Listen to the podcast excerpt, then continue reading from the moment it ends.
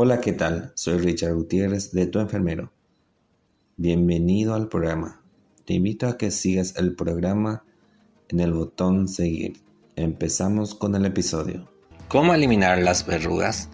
El VPH, que es el virus del papiloma humano. ¿Es lo mismo VPH en relación a las verrugas? La mayoría de los tipos de VPH pueden causar verrugas comunes.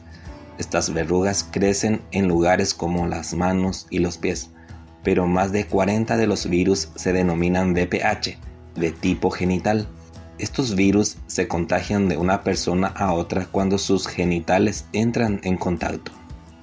¿Qué es el VPH? Los virus del papiloma humano, abreviado en VPH, son un grupo de virus relacionados entre sí. Pueden causar verrugas en diferentes partes del cuerpo. Existen más de 200 tipos, cerca de 40 de ellos afectan a los genitales. Estos se propagan a través del contacto sexual con una persona infectada. También se puede propagar a través de otro contacto íntimo de piel a piel. Algunos de ellos pueden ponerle en riesgo de desarrollar un cáncer. Existen dos categorías de VPH de transmisión sexual.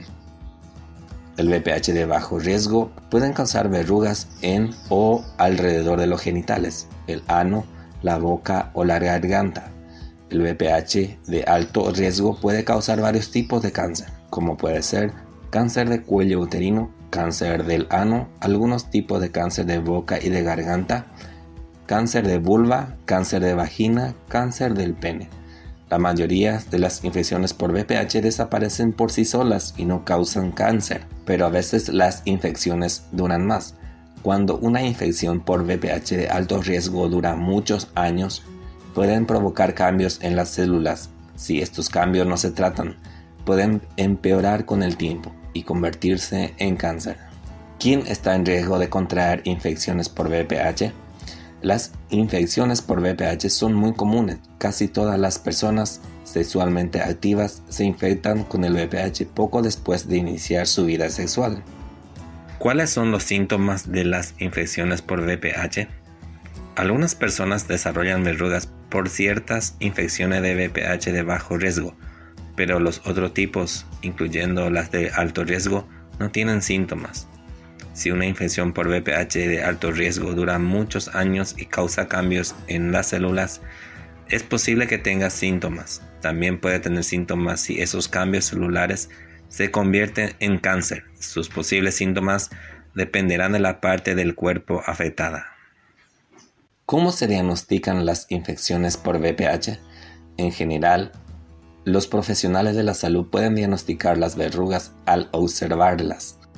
Para las mujeres hay prueba de detección de cáncer de cuello uterino que pueden encontrar cambios cervicales que pueden convertirse en cáncer. Como parte de la evaluación, las mujeres pueden hacerse pruebas de Papa Nicolau, pruebas de VPH o ambas. ¿Cuáles son los tratamientos para las infecciones por VPH? Una infección por VPH en sí no puede ser tratada.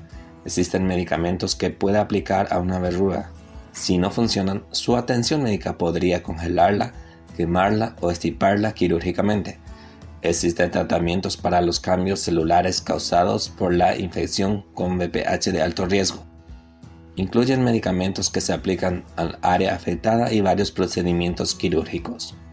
En general, las personas con cáncer relacionado con el VPH reciben los mismos tipos de tratamiento que quienes tienen cáncer no causados por el virus. Una excepción a esto son las personas que tienen ciertos tipos de cáncer de boca y de garganta, las que pueden tener diferentes opciones de tratamiento.